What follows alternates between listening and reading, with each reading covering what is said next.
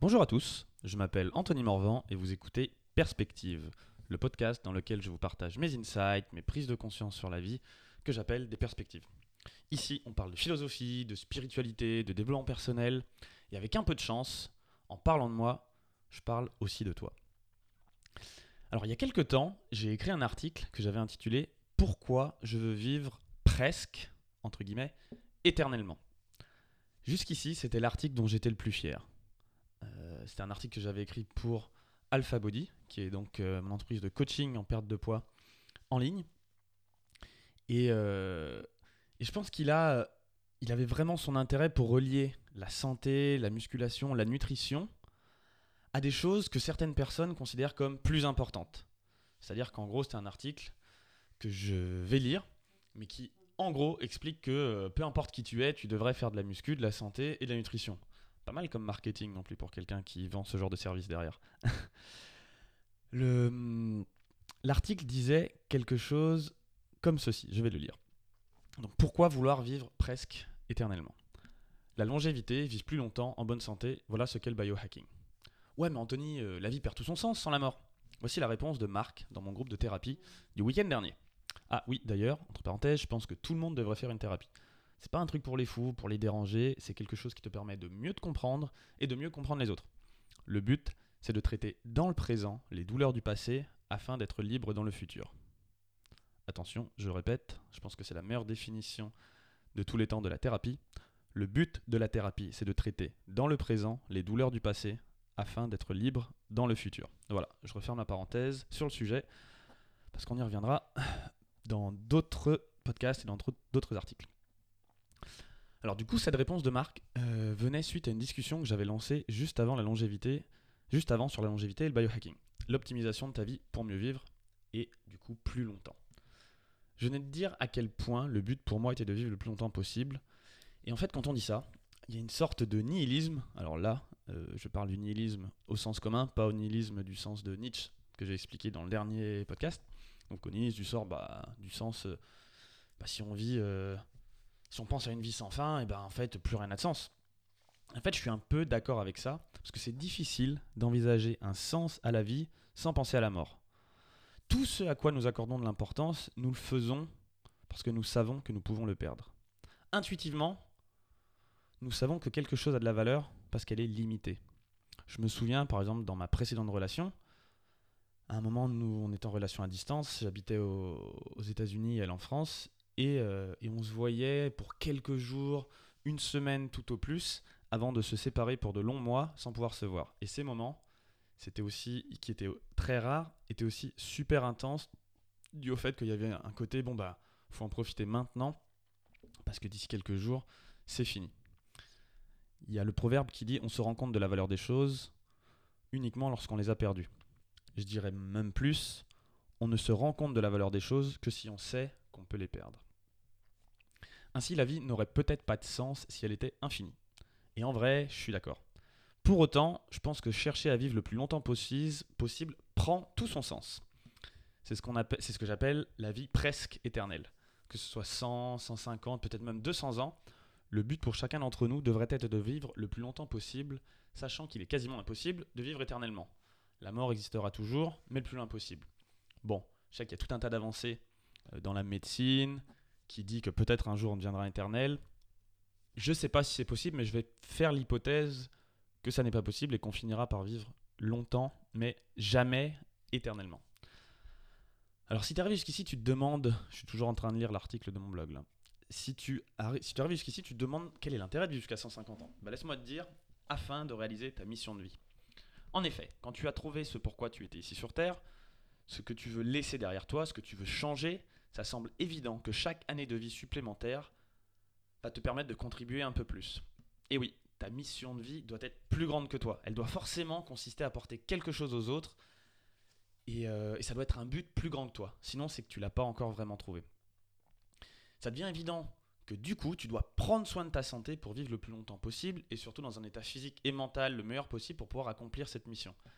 Parce que cette mission de vie, elle s'accomplira pas en un jour. Et maintenant, si tu me dis que tu n'as pas de mission de vie, et que donc ce que je viens de dire plus haut n'a pas de sens pour toi, je te propose que le but de ta vie aujourd'hui soit de trouver cette mission de vie. Et ça, ça peut prendre longtemps, très longtemps. Et comment faire pour avoir le plus de chances possible pour la trouver, cette mission de vie? Il te faut deux choses. D'une, te poser la question. La deuxième, le temps d'y répondre. Et ce temps, tu l'auras si tu cherches à vivre le plus longtemps possible et dans le meilleur état physique possible et avec le meilleur état mental possible. En gros, je suis en train de te dire que le but de vouloir vivre presque éternellement, c'est justement pour trouver ta, mission de vie ou de l'accomplir. Je sais que ça fait un petit peu référence circulaire sur un fichier Excel. mais attends, euh, si je l'ai, il euh, faut que je vive le plus longtemps possible. Mais si je l'ai pas, il faut que je vive le plus longtemps possible. Et bien en effet, c'est ça. Dans la vraie vie, on s'en fout un peu des références circulaires. On n'est pas sur Excel. Si tu veux une deuxième couche en plus de références circulaires, les études prouvent que si tu as une mission de vie, tu vis plus longtemps. Donc attends, je suis en train de te dire, mince, je dois essayer de vivre le plus longtemps possible pour avoir une mission de vie. Et en plus, quand j'aurai trouvé la mission de vie, je vais vivre encore plus longtemps. Et oui. Je sais que ça peut faire un peu mal à la tête. Euh, mais ce que je suis en train de dire, c'est que le but de la vie, c'est soit d'accomplir la mission de vie, soit de trouver ce que c'est. Et dans les deux cas, si la mission de vie est assez importante, tu n'auras jamais assez d'une vie pour l'accomplir. Ça doit être quelque chose qui est en fait presque inatteignable. Et, euh, et que le meilleur moyen pour la trouver, c'est de vivre le plus longtemps possible en te posant la question jusqu'à ce que tu la trouves. Et ensuite, une fois que tu l'as trouvée, de toute façon, c'est quelque chose qui est tellement dur normalement à atteindre que tu te dois de vivre le plus longtemps possible pour réussir à l'atteindre. Et du coup, derrière, euh, dans l'article, j'enchaînais sur le fait que, que selon moi, euh, le moyen le plus efficace pour vivre le plus longtemps possible, c'est de ne pas être en surpoids, d'avoir une certaine masse musculaire, de faire attention à sa nutrition. C'est vraiment les bases au-delà de justement, après on peut rajouter des, stades de, thérapie pour vivre justement libre dans le futur et tout ça, mais déjà physiquement, la musculation, la nutrition et euh, le fait de, ne pas être en surpoids, c'est vraiment les étapes qui vont te permettre de vivre le plus longtemps possible. Et derrière, j'enchaîne sur, euh, euh, mon challenge de nutrition, d'ailleurs que je vous recommande d'aller voir. Vous pouvez taper challenge de nutrition Alpha Body si vous voulez perdre du poids. Bref. Et donc cet article, il disait en gros, euh, très fièrement, bah, c'est simple. Mec, euh, soit tu une mission de vie, et dans ce cas-là, fais-moi confiance, vis le plus longtemps possible pour l'accomplir. Si tu l'as bien choisi, ta mission de vie, elle doit être tellement grande, un peu en mode Elon Musk, tu dois aider les gens à aller sur Mars, et en fait, tu n'auras jamais assez d'une vie pour l'atteindre, donc en fait, tu te dois de vivre chaque année supplémentaire pour pouvoir l'accomplir. Soit t'as pas encore trouvé ta mission de vie, et dans ce cas-là, justement, vis le plus longtemps possible, parce que comme ça, tu auras le plus d'années possible pour trouver quelle est cette mission de vie. Franchement, j'en étais super fier. Mais comme je te l'ai déjà dit dans ce podcast, parfois, au bout de quelques mois, je change de point de vue ou de perspective, justement. Et ce qui est important aussi, c'est que ça ne veut pas forcément dire que ce que je pensais avant, c'était faux. C'est juste qu'au fur et à mesure, j'essaye d'intégrer un point de vue qui englobe aussi les autres. C'est-à-dire, je prends quelque chose qui me semble l'opposé de ce que je pensais avant, et je le pense, et je continue à penser l'opposé, enfin ce que je pensais avant, et du coup, les deux, je les englobe, et j'essaie de voir, mais attends, c'est quoi la, perspective qui permet de faire en sorte que ces deux trucs-là sont vrais en même temps? C'est-à-dire, en quoi est-ce que cet article est vrai, mais en même temps, en quoi est-ce qu'il dit n'importe quoi? Ben en fait, mon problème avec cet article que j'écris, c'est qu'il y a une hypothèse de base que je trouve presque religieuse. Pour moi, une religion, c'est un peu une version de la spiritualité qui t'impose une croyance avant de pouvoir commencer à pratiquer. quoi. C'est-à-dire, euh, je sais pas, par exemple, euh, on peut dire que le christianisme, c'est de la spiritualité, mais qui te demande de croire à l'existence de Dieu, de Jésus, pour pouvoir commencer à pratiquer. Alors qu'il y a d'autres formes de spiritualité, comme la méditation, qui te demandent rien de croire, qui te demandent juste d'expérimenter et de voir où ça te mène. Et, euh, pour moi, il y a un côté un petit peu religieux qui me dérange dans mon article, en fait, à bien y réfléchir. C'est qu'il y a un implicite dans l'article, c'est que tu dois avoir une mission de vie. Et franchement, ça me paraissait super légitime. C'était, je, je, m'étais même pas questionné en le faisant parce que c'était, bah oui, évidemment, tu dois avoir une mission de vie.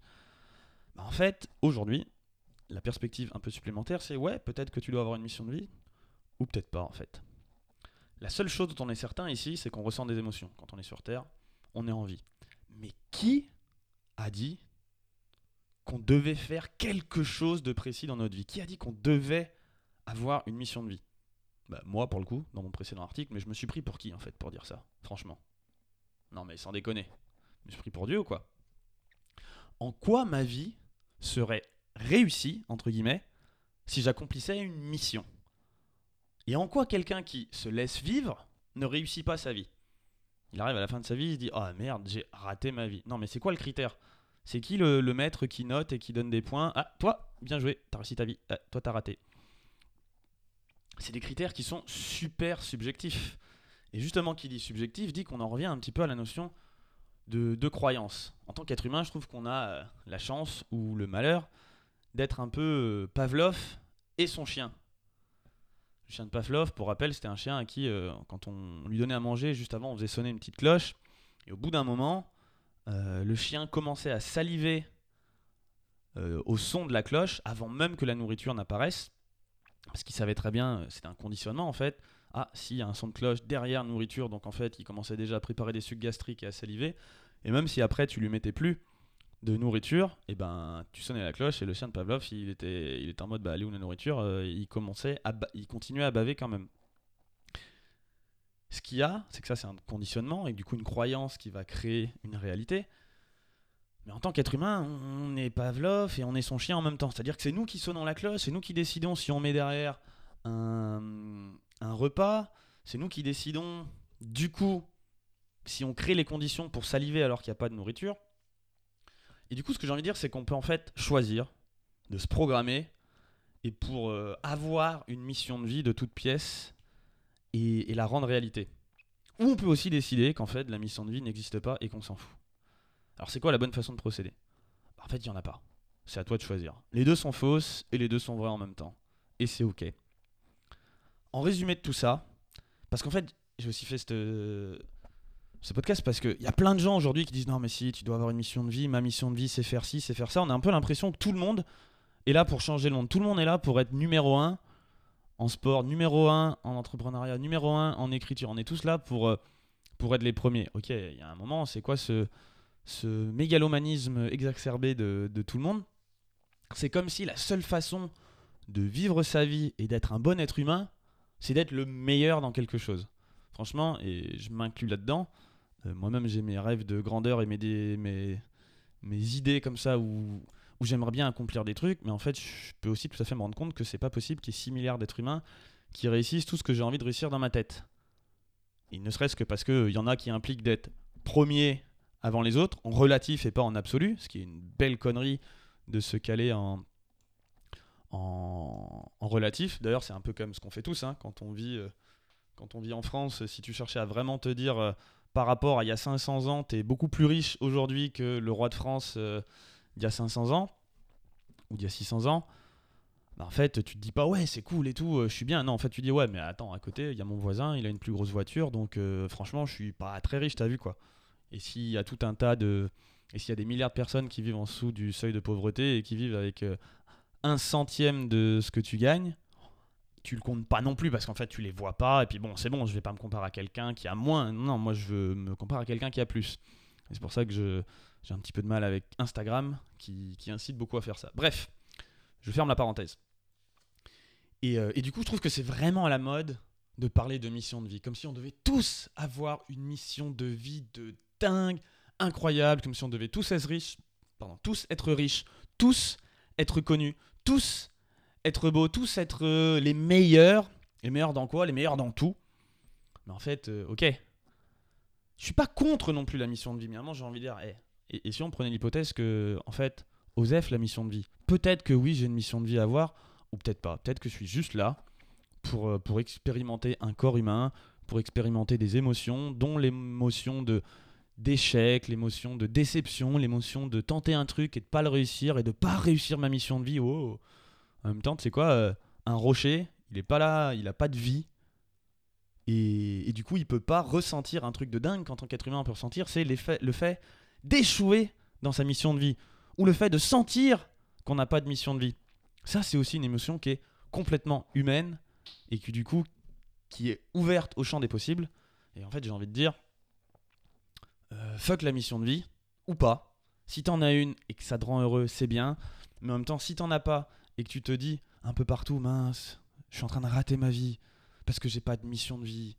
Et j'écoute tous ces gens sur YouTube, sur des podcasts, dans des blogs, mes amis, tout le monde a sa mission de vie. En fait, oh, moi, je suis vraiment pas.